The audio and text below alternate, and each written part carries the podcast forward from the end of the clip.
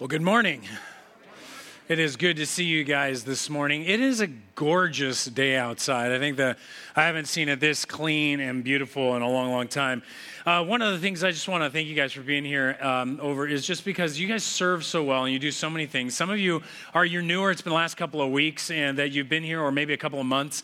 We want to encourage you to possibly just take that next step. And what is that next step? But it's membership. Um, you may have come from a church or you may have never heard of membership, but it's not like a club. Membership is more of an opportunity for us to align ourselves around kind of the same values and vision and, and direction. And so we want to encourage you that if you're considering making Olive Branch your home, really the way to do that, even if you've been here for years and you're already serving, is to become a member, to get connected in, and to uh, to be a part of membership here at Olive Branch. It gives you a lot more voice and it gives you a lot more knowledge about who we are and why we're doing what we're doing. And so over the next three weeks, there's going to be um, one of our elders is going to actually be leading. A, the membership class on Sunday mornings. And so we want to encourage you guys, if you have not signed up or been a part of our membership classes uh, and become a member. We want to encourage you to do that. In the meantime, we are here this morning because we are in the book of John. How many, you guys been enjoying the book of John? I have been enjoying this book a lot. So, and so we are diving into to another aspect of this book. And really, it's led me to consider worship this morning. As we've just ended worship, I mean, if you ever think about it, what it's supposed to be is our encounter with God. And have you ever stopped and actually, um, how many of you guys have ever actually encountered somebody like a, a famous movie star? Anybody here encountered a famous movie star before? Actually, I, how did you respond? Do you know? It's like some of us are like, I wouldn't know how I would respond, but I think most everybody in the room has a tendency to believe that they met somebody famous or powerful. They would pretty much be like, I got this. I'm normal. No big deal. I'm fine. They're, they're just a human being. Anybody else feel in the similar vein as I do? I thought that was me too. You know, I'm like, I got this, no problem. And then I then I went to I've been to enough like uh, conferences and things. I found out that I know why I'm that way with movie stars. They don't matter to me. But you put a really good pastor on stage or somebody's books I've read or something like that, suddenly I start doing dumb things. I start like sneaking around trying to meet the person. Like I try to meet somebody who knows the person to set me up just to say, hi, do you notice me? I, am great. You know, I just like the other day, David Platt went to Sandals and I know Matt who runs Sandals. And I'm like, when David Platt was done, they ushered him into the back room, and I'm like trying to find Matt, their pastor. I'm like, "Hey, Matt, hi, how you doing? Hey, so uh, how's what's David Platt like? How's this like?" And she's like, "I don't know. I haven't really talked to him." And it was kind of like I was so disappointed because I'm like, "Oh, my connection didn't work," and I just stopped. And I thought, this is so silly. Oh my gosh, I just got starstruck. And I was so like, you know, feeling stupid like I do right now. But the reality is that I realize it's mostly men who I think are, are a little less honest with ourselves. We're like, uh, I wouldn't be starstruck. I'd just be like, what's up, dude? You know, like we, we control ourselves. And I know we're all liars. All, every man in this room is a liar who thinks that way because the bottom line is you remember what you were like in fifth grade when you started liking girls you're all awkward and anxious. You're picking on her. My daughter's like, why is this kid picking on me? He likes you. That's how we, we, we do weird things when we think somebody's above us. If the popular girl at school, the pretty girl in junior high showed up and was trying to talk to you, you're kind of like, uh, okay, so I went through a major awkward phase in junior high. If you didn't, I hate you. But the reality is that I, I was awkward looking. I was awkward in my actions. I'm still awkward looking and awkward in my actions, but not as much as in junior high. And and so I'd approach, you know, if I liked a girl or something, it was sort of like, eh, hi, uh, uh, okay, you know, it's like that's, and it was it was ugly. It was horrible. In high school, it got a little better. Eventually, I yes, I did get married, so it somehow worked out, and my wife is amazing. And so I, I totally like. I moved up the ladder. So the reality is that we act awkwardly, though just like I am right now, acting awkwardly, because when you're in the presence of someone powerful, presence of somebody that you feel is above you, there's a sense of humility, a sense of like you don't know what to do with yourself. And I believe everybody in some way has encountered this reality. The truth is, you should encounter it every Sunday when you walk through the doors. Because God is far above us, far more powerful than us, far more famous than us far more incredible and amazing than you can imagine. He so intelligent he designed the information within ourselves. So powerful he placed the universe in its spinning rotations and the planets and everything else moving throughout galaxies. It's incredible what our God has done. And we come and we encounter him every Sunday.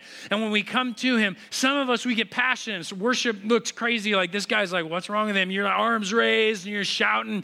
Other people, you get like acidic and you're just like, oh, you're rocking in your chair. I've seen all this stuff happen. Some people they get all electric. Most of olive branch is far more like the like the, um, the boiling pot. You're standing there just holding it in, and then it's just coming out occasionally in your song. We, we're very passive. I want to challenge you this morning that perhaps the God that we know calls for a greater response than we possibly could have given him this morning or at any other time in our lives. And that you can know this God so well that it would cause you to be awkward in a sense before Him because of how incredibly huge and amazing He actually is. And I think this is where John is turning as we get back into the book of John. In John chapter 1, we're going to be looking at 14 through 18. He's already dealt with the fact that there is this one who is the Word, and this Word was God.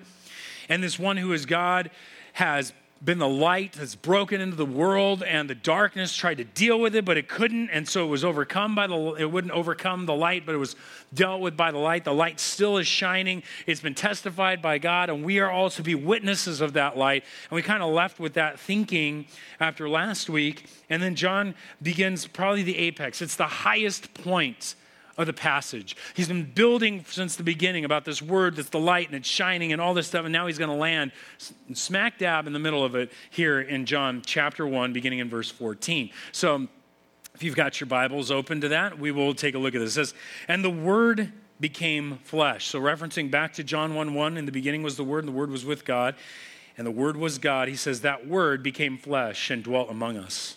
We have seen his glory, glory as of the only Son from the Father, full of grace and truth. John bore witness about him and cried out, This was he of whom I said, He who comes after me ranks before me because he was before me. And from his fullness we have all received grace upon grace. For the law was given through Moses, grace and truth came through Jesus Christ. No one has ever seen God. The only God who is the Father's side, he has made him known. It's fascinating to me as we begin to dive into the conversation about God. We realize right there in, John, in, in John chapter 1, in the beginning was the Word, and the Word was with God, and the Word was God. And we talked about the fact that the Word was God, and they're satisfied. They don't need humanity, they don't need creation. The Father is satisfied in the Son, the Son is satisfied in the Spirit. They're all completely content, and yet God desired to make the universe, to make you, and to make me. There's something about you and me, he wanted, he didn't need us.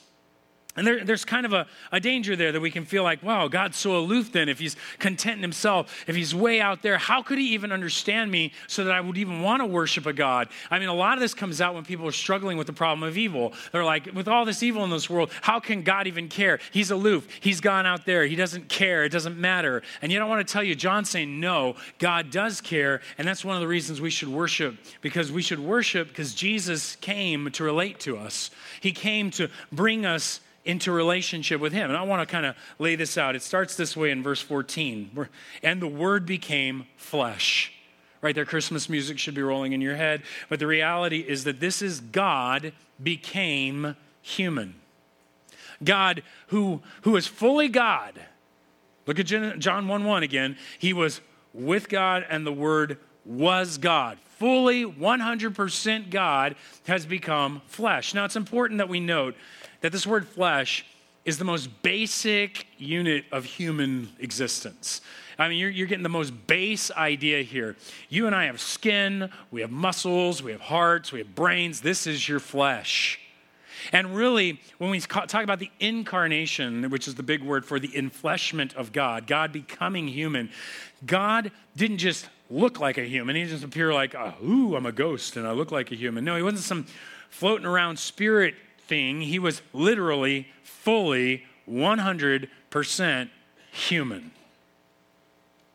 This is important to note. I remember back, I used to work at a place called Spiral International. They, they make this, these, uh, these things called vibrating feeder bowls. And what, what, they are is you pour a whole bunch of parts for an, a factory or something, and, and while they're vibrating on this kind of vibrating stand, the parts will rotate in a counterclockwise or clockwise manner, and then they'll all align for an assembly line and roll out down the assembly line. Fascinating to watch the men who designed these work. They would weld the ramps and figure out the designs to move the parts perfectly. Every single one, 100%, had to go down that line. One of these guys, one of these smart guys I was talking to about the Lord, he was a Christian, and as we're getting the discussion, suddenly he started saying things that were just like weird to me. He's like, Yeah, you know, because Jesus never lost his muscle tone. I'm like, what do you mean? He fasted for 40 days and 40 nights. Of course he lost his muscle. He's like, no, man, he was God.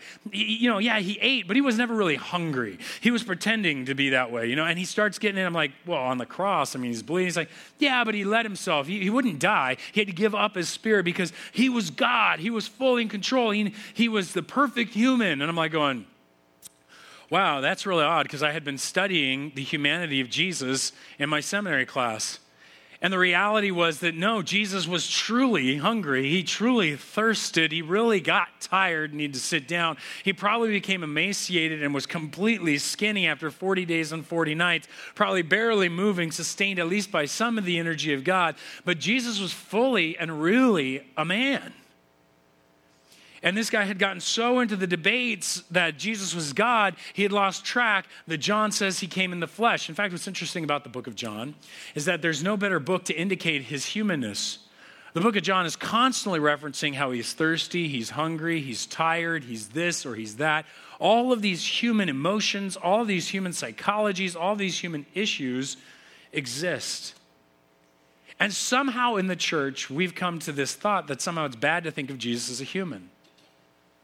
We're good with baby Jesus, but once he grows up, no more, no more human Jesus. You know, we can't have a Jesus that's thrown up. You can't have a Jesus who stubs his toe, who cut himself while he was out digging trenches, who got tired and a little frustrated a little bit with things wouldn't move right. You don't think he was sitting there with one of the stones and trying to get that, that, that door correct and it's not getting in place and he's just sitting there going, I could use creative power and just go boom, you know, but he doesn't. In fact, he doesn't even know everything. He literally says in the Gospels, I don't know the day or the hour I'm returning. The Father knows this, I don't know this, in essence. And you're going, wait a minute. He's limited in his knowledge like a human. He's limited in his power like a human. There's all these aspects about Jesus that makes him completely 100% human. Yes, the point he probably even had gas, okay? That's not bad. It's, I'm trying to give you guys a sense of how human he is. Now, it's important that we grasp this because when I say he's fully human, I don't mean that he sinned. Jesus never sinned. In fact, in the book of Hebrews, it says, For we do not have a high priest who is unable to sympathize with our weaknesses. He was fully human. He can sympathize with human limitation and weakness. He's not just satisfied up in heaven, enjoying the perfection of God and not understanding how humanity needs God. He's been human who knows fully well what it means to need his Father. He understands our weaknesses, but one who in every respect has been tempted as we are, yet without what? Say it out loud. Yet without sin. Important that we note that. There are a lot of people out there who think that because Jesus never sinned that he can't relate to the human weakness. That's the con- contradiction of what this says in the book of Hebrews. He fully can relate to our weakness, and yet he's never sinned. In fact, in theology, Jesus is called the man of sorrows. And not because of what he, that he called, held our sorrows only, but because Jesus was a man who was fully tempted. In fact, it will say, it says that in every respect as we are. He was tempted. Temptation is not sin. If you're tempted, you haven't sinned. You, when you're tempted and you give in, then you've sinned. Jesus felt temptation, but he felt it so heavily because he never gave in. I think I never quite understood the weight of that until I was reading C.S. Lewis's um, Space Trilogy. In his second book, I believe it's Perelandra, the, the, the hero of the story named Ransom somehow manages to find his way to Venus which is pop, which is like this Edenic po, uh, populated planet. It has yet to ascend. There's there's beings on it, and this other being, this other human who's been possessed by the devil, has managed to find his way there with ransom. And, and the picture is like this devil's just wearing human skin. Well, he's sitting on this planet, and his sole job is to tempt the Eve on this Venus Eden. And in this picture, which is, which is obviously um, from, the, from the early 50s and all their ideas of science fiction and stuff, he's sitting here cutting open frogs just for the fun of it and flinging them away, not the, the devil character. Ransom's sitting next to him at a fire. In the middle of the night, the devil character just looks at Ransom and says, Ransom. And Ransom says, What? Nothing. Ransom. What?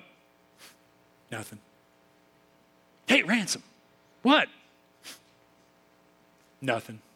So Ransom goes, I'm not going to fall for this anymore. He's going to say, my, that's ridiculous. And so suddenly the, the devil character goes, Hey, Ransom.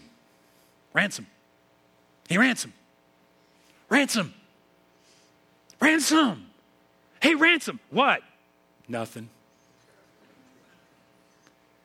The preceding paragraph that follows describes how the devil character sits there and all night long goes, Ransom, ransom, hey, ransom, ransom, hey, ransom, ransom. By the middle of the night, suddenly he goes, What?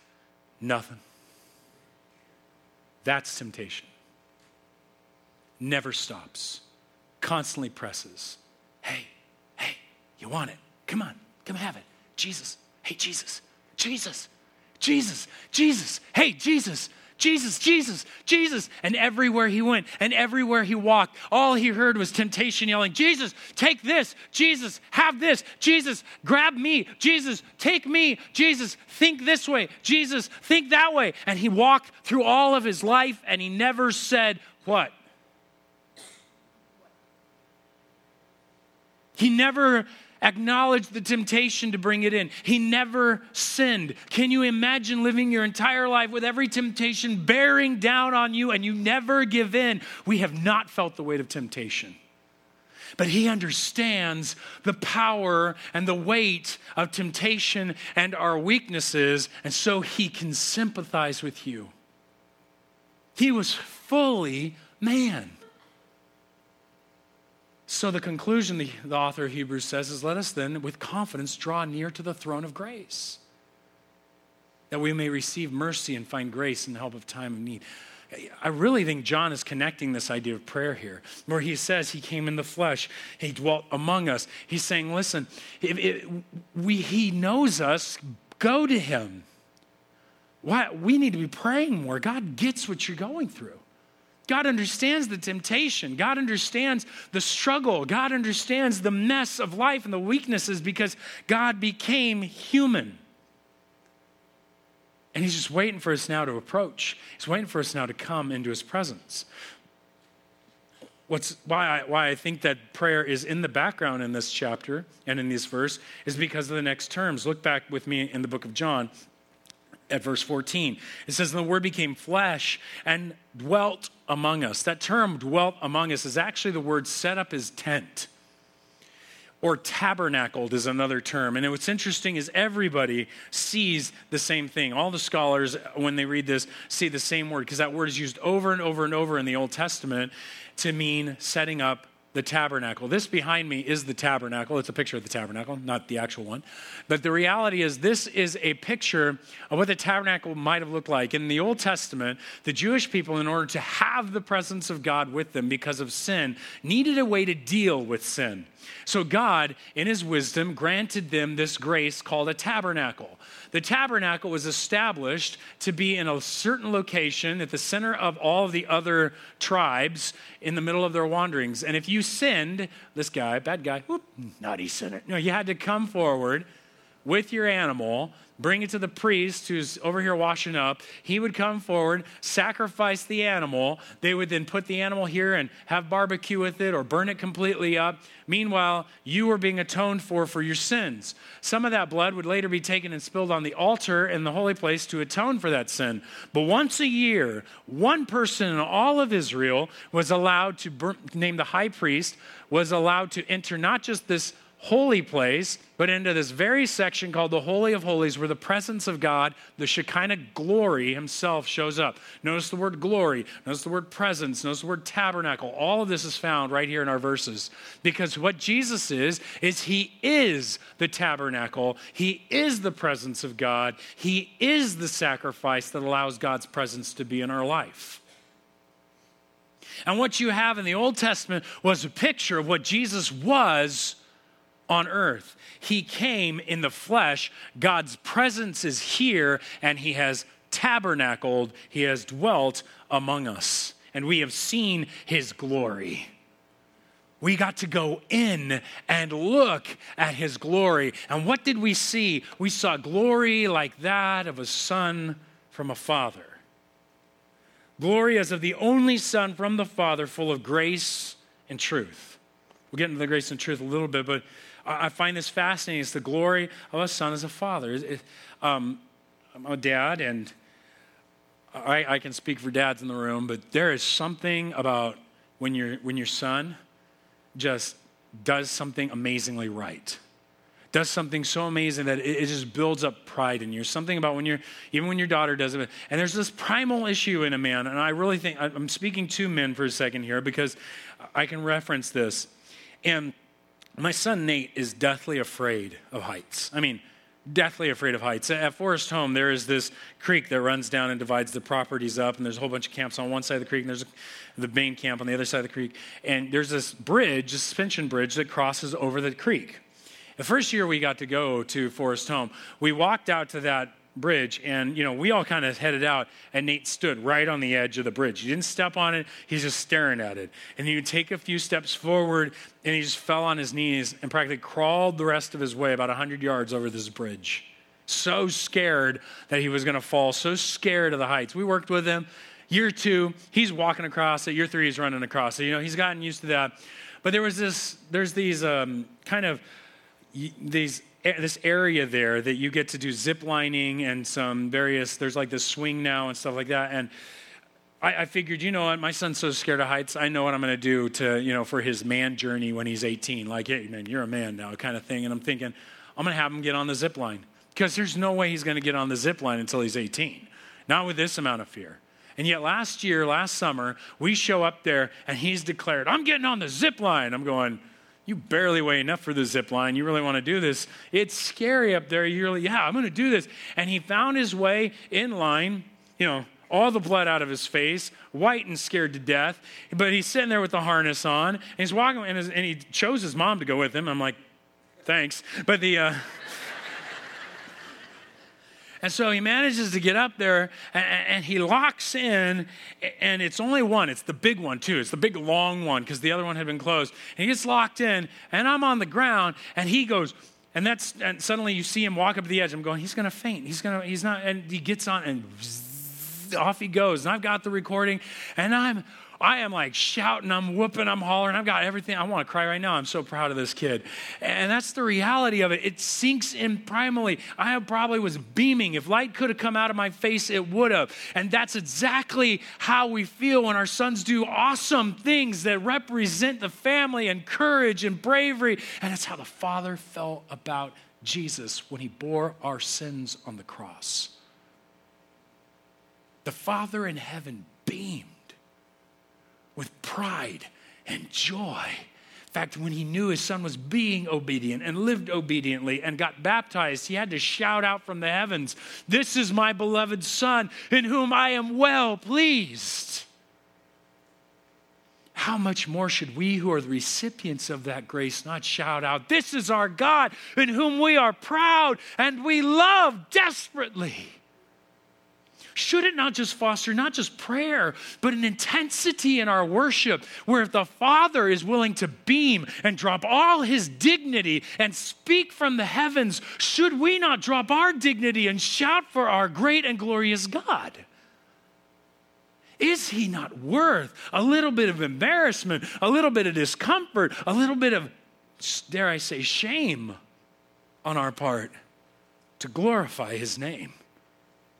At your workplace, in your family home, on your Sunday at church, wherever you find yourself. Is he not worth it? I think John is sitting here and he can't help it. He says, He became flesh. We got to see him. The tabernacle was here. We got to know him. We got to see his glory. And the Father beamed because on the cross he gave out grace and truth.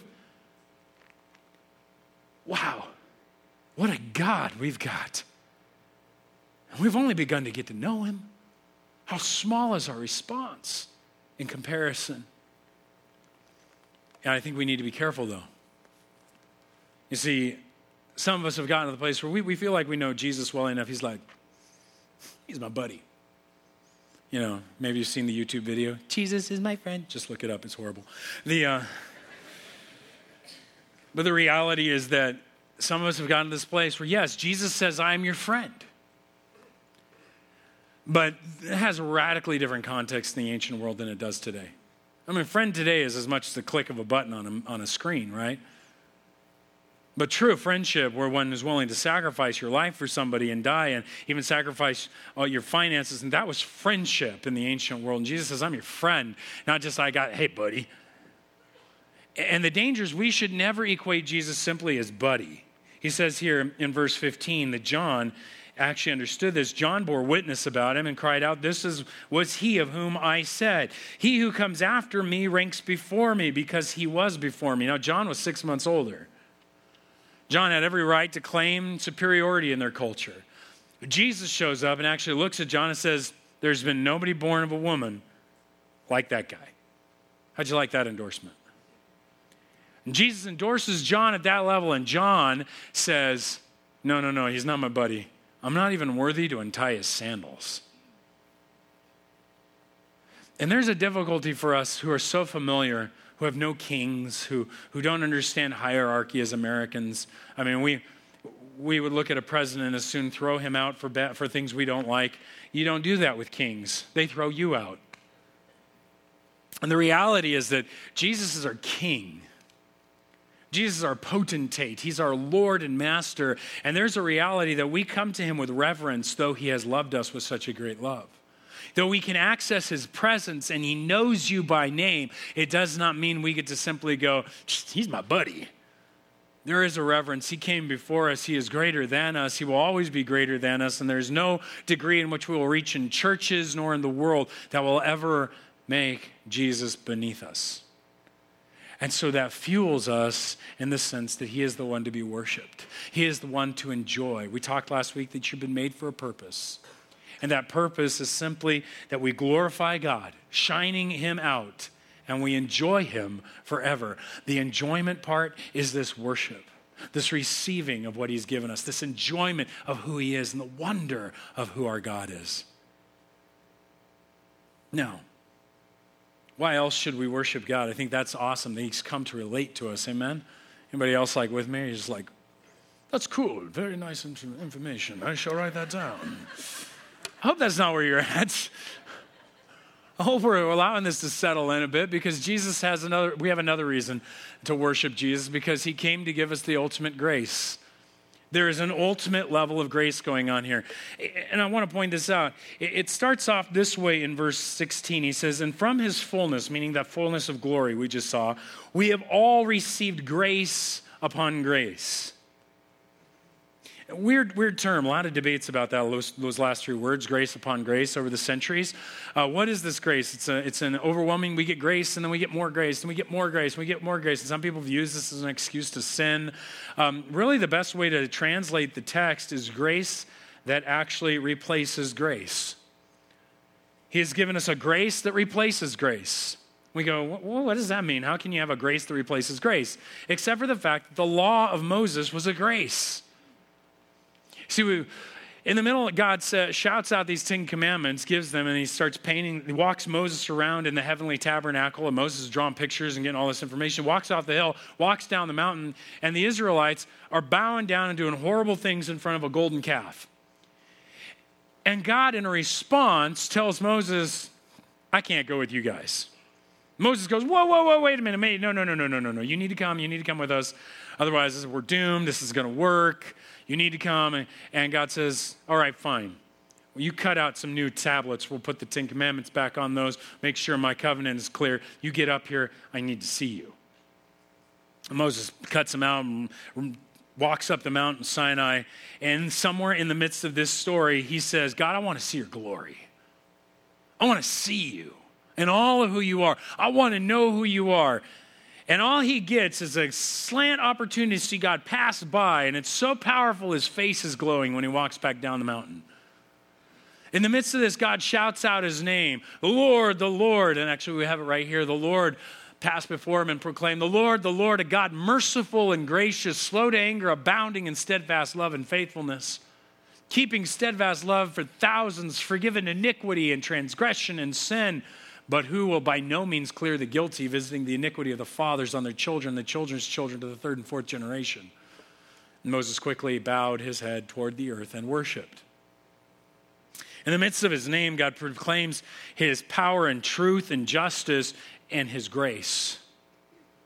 Full of grace and truth. And it's odd that these two things come together in the midst of his name. It's almost a summation of the name of God. And as you dive into this conversation of grace and truth and all these things, you realize that this law that he will receive from this point on was a lot like the Goonies. Anybody watch the movie Goonies? Any Goonies fans? I threw my sister down the stairs and I blamed it on the dog. I love that. I love that movie. First movie I ever rented as a kid. Probably shouldn't have rented it when I did. But you know, I watched Goonies, and there was something about the idea of a kid going up into his parents' attic and finding a treasure map. And he pulls a treasure map out, and all these ragtag, ragamuffin kids are like, Yeah, let's go find the treasure. Nobody else has. This seems like it should have been. Nope, let's do it. And off they go. And spoiler alert, they find the treasure, right? Sitting there with the treasure. You know what's funny? Nobody took the map after they found the treasure and went, We got to keep this. They set the map aside, they grabbed everything they could from the treasure. The same thing is what's going on in the text. Moses was given the treasure map. Here's the tabernacle. Here's the beauty of the laws. Here's all the rules. And all these rules and all these things, if you'll follow them, if you'll walk with them, if you'll go with them, I will give you the treasure. You'll find the treasure, my presence. I'll give you a treasure map. It'll, it'll start laying out what my Messiah looks like, how he's going to act, when he's going to come, all the rules he's going to follow, how he's going to bring my presence. It's leading you all the way up until one day you pick up Jesus and you go, It's the treasure. And how many of you in this room this morning are still restricted by your guilt because you're living with the treasure map? You know truth, and truth beats you up every day. You had a rough week, and your name got called ransom. And you went, what? And you grabbed. And you come in here and you're thinking, I can't worship God today. God doesn't love me right now. I've got sin in my life, man. You know, it's not about your sin once you've received Christ because He already gave you everything you need for Him to be pleased with you. He gave you the righteousness of Christ. The reason we confess sins is not so that you look better, it's so that you remind yourself that I don't come and approach God through what I've got. I come and approach God through what I've been given in Jesus Christ. I don't come approach God with the grace of the law, where I got to bring my sacrifice and make sure the rules are right before it's even going to be received by God. I come and I approach because all the rules have been fulfilled and Jesus already dealt with them. The truth is laid out now before me, and I got grace, and I get to come to God. And His presence is right there every time. If you've come to church this morning, thinking that somehow you're going to come sit in church and get rid of your sin load and you're going to feel better and your guilt's going to be gone. You're working off the treasure map. The treasure's here. Jesus Christ has fulfilled all of that. Just receive Him. And He satisfies God's need to bring guilt. And you are free to be in His presence. You're free to worship Him with all your heart. He gave you the ultimate grace, the ultimate gift. And sometimes we just, we, we, we just forget we go back to the treasure map and we forget we have the treasure. See, he says, For the law was given through Moses, and grace and truth came through Jesus Christ. Grace and truth. Grace and truth. In other words, you can know and be known. The beautiful grace of God through Jesus Christ is that you can know your Creator You can know who he is from the Word of God. You can know who he is by what he's made. You can know him deeply and intimately, not all these rules and tabernacle and stuff to come to him. Nope, he's there, present, ready. The second part is that you can be known. Middle of the service, the lady comes up and she's like, I love that opening where you talk about how we're all supposed to, we all, how we'd act if this um, famous person was near us. And she's like, I was an international student and this guy came and sat next to me, and suddenly all this crowd came surrounding him. And I'm like, well, who is this guy? It was Michael W. Smith. And all these people had surrounded this Christian college to talk to Michael W. Smith. And she's like, I don't know this guy from Adam because she's an international student. And suddenly she realized he didn't know me, I didn't know him. Had Jesus sat down next to me, he would have looked over and been able to tell me my name, tell me how I'm doing, how, you know, and, and instantly have been engaged in conversation because he knows me. God knows you that well. When you have the presence of God, He sits down next to you in the cafeteria. He strikes, the, strikes up the conversation with you, even though everybody in the world wants to talk to Him. This is the beautiful thing of the ultimate grace that we have. You have grace and truth. You can know God and you're known by God. And if you think that's a bad thing to be known by God, let me challenge you that perhaps being known by God is not scary because He's got grace to forgive you of the sins and the mess that we're hiding inside. How well can we know God? It should fuel our worship because Jesus made God known to us. Verse 18, which is the hinge point to the rest of the book. He says, verse 18, no one has ever seen God. Wait a minute, you just said Moses did. No. Moses saw God's like hem of his garment, his backside, whatever, something passed by. That's how powerful just a hint of God is. He says, No one's ever seen God. Jewish thought was nobody could ever see God once, they would die immediately. But Jesus, as it's referencing, the only God who is at the Father's side, referencing verse 1, he has made him known. When you read about Jesus, when you look about who he is, when you see how he acts, you are reading about how God acts on the earth. God has become human to reveal himself to us. And this word here is called, it, that made him known, is the word exegete. It's what I'm trying to do with the text to make the text knowable by you. It's called exegesis in, in, in school.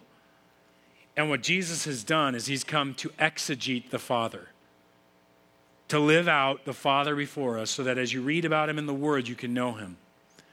And so your worship is fueled also by your knowledge of God that comes from the Word as you interact and get to know who God is and how he acts.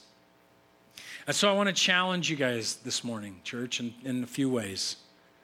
First of all, I want to challenge you with the idea are, are you approaching Christ for prayer?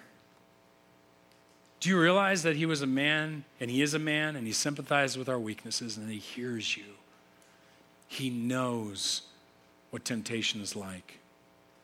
Maybe it's time to bring yourself to him and release that guilt. Maybe it's time to realize that God is so glorious and so amazing. It should burn in us in such fiery fervor that we would want to worship Him with everything we have at work, in our plans at home, whether, whatever we do, whether we eat or drink, do all things to the glory of God, the scriptures say. Or maybe it's just you need to get to know God a little better and be back in that word. There's one of these things can move us and motivate us. But I also want to challenge maybe you have not received Christ yet. Maybe you have not begun this journey. You're still working off the treasure map. You're, you think that life's all about doing good and being good, and you've judged yourself out. You're not good. You haven't done good. And so God wouldn't want anything to do with you. No, He's given you Jesus Christ to bear your sins on the cross so you could have a knowledge and access with God. Or maybe you've been working real hard to be good and you think I'm good and you think hey, I've done good, and I want to tell you it's not good enough. And that His grace is the only way. And so maybe God needs to speak to you right now, but I pray He would do one of those things as we bow our heads. And the band, we're going to sing and, and just take some time with God. So, Lord, we just come before you. We thank you for the opportunities that we've had to get into your word. And God, wherever you challenged us this morning in our hearts, whether it's in prayer, whether it's in worshiping you, or whether it's in knowing you more, we ask that you would indeed just challenge our hearts. God, if we're far from you, please call us near to you,